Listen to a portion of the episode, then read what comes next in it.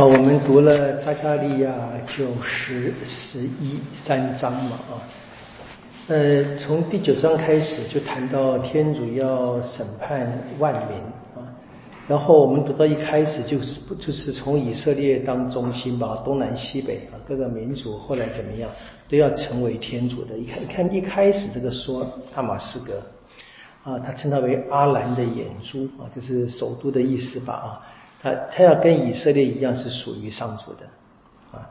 第七节里面也说，这一些阿斯克隆、阿斯多德、培德瑟特，他们的移民也是属于天主的。就已经到了，好像到了世界末日以后，一切都归于天主嘛。我们前面读的这个前八章是放逐之后，他们建了圣殿，建了圣。啊，圣城大概就是这个放逐的结束了，天主帮他们这个从呃放逐之地回来，让让以色列重新得到天主的祝福。这是在第八章的结尾说，这个以色列国必会被复兴嘛？好像从第九章开始变成一个眺望到世界末日了啊，一切一切都会属于天主，这是一个末世性的神谕啊，一共有两段，第九章是第一开始第一节神谕，我们看到了。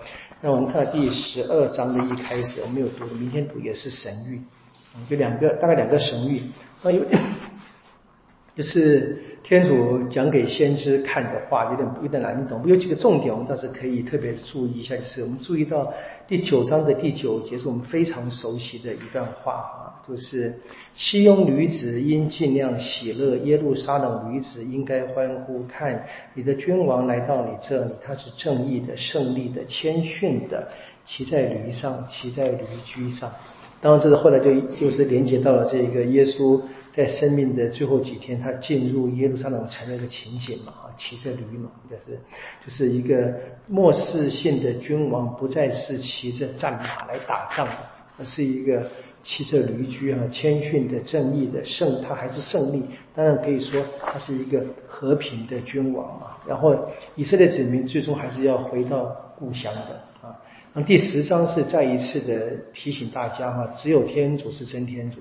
所以，就他是创造主啊，不要去求别的啊，别的神明，不要去占卜啊、算卦等等的东西。然后一切啊都会回来。这边也是一谈到谈到埃及，谈到亚述，就谈到他们过去所面临的这一些强大的这些压力，在现在都结束了。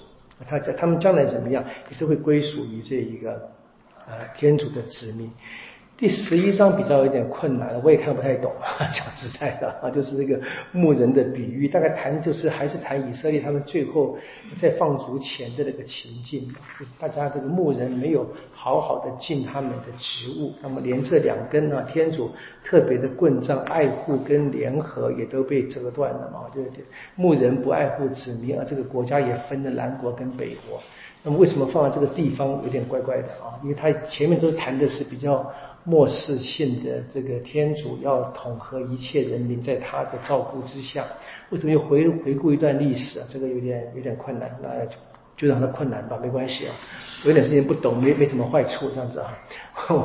就是我觉得不用去，我也不用硬跟你们解解释什么，因为我自己看不懂嘛，就没关系啊。就是我们明天从这个十二章把这个呃扎加利亚可以做一个结束，那也可以看到另外一个，还是一样指向指向末世性的神谕啊。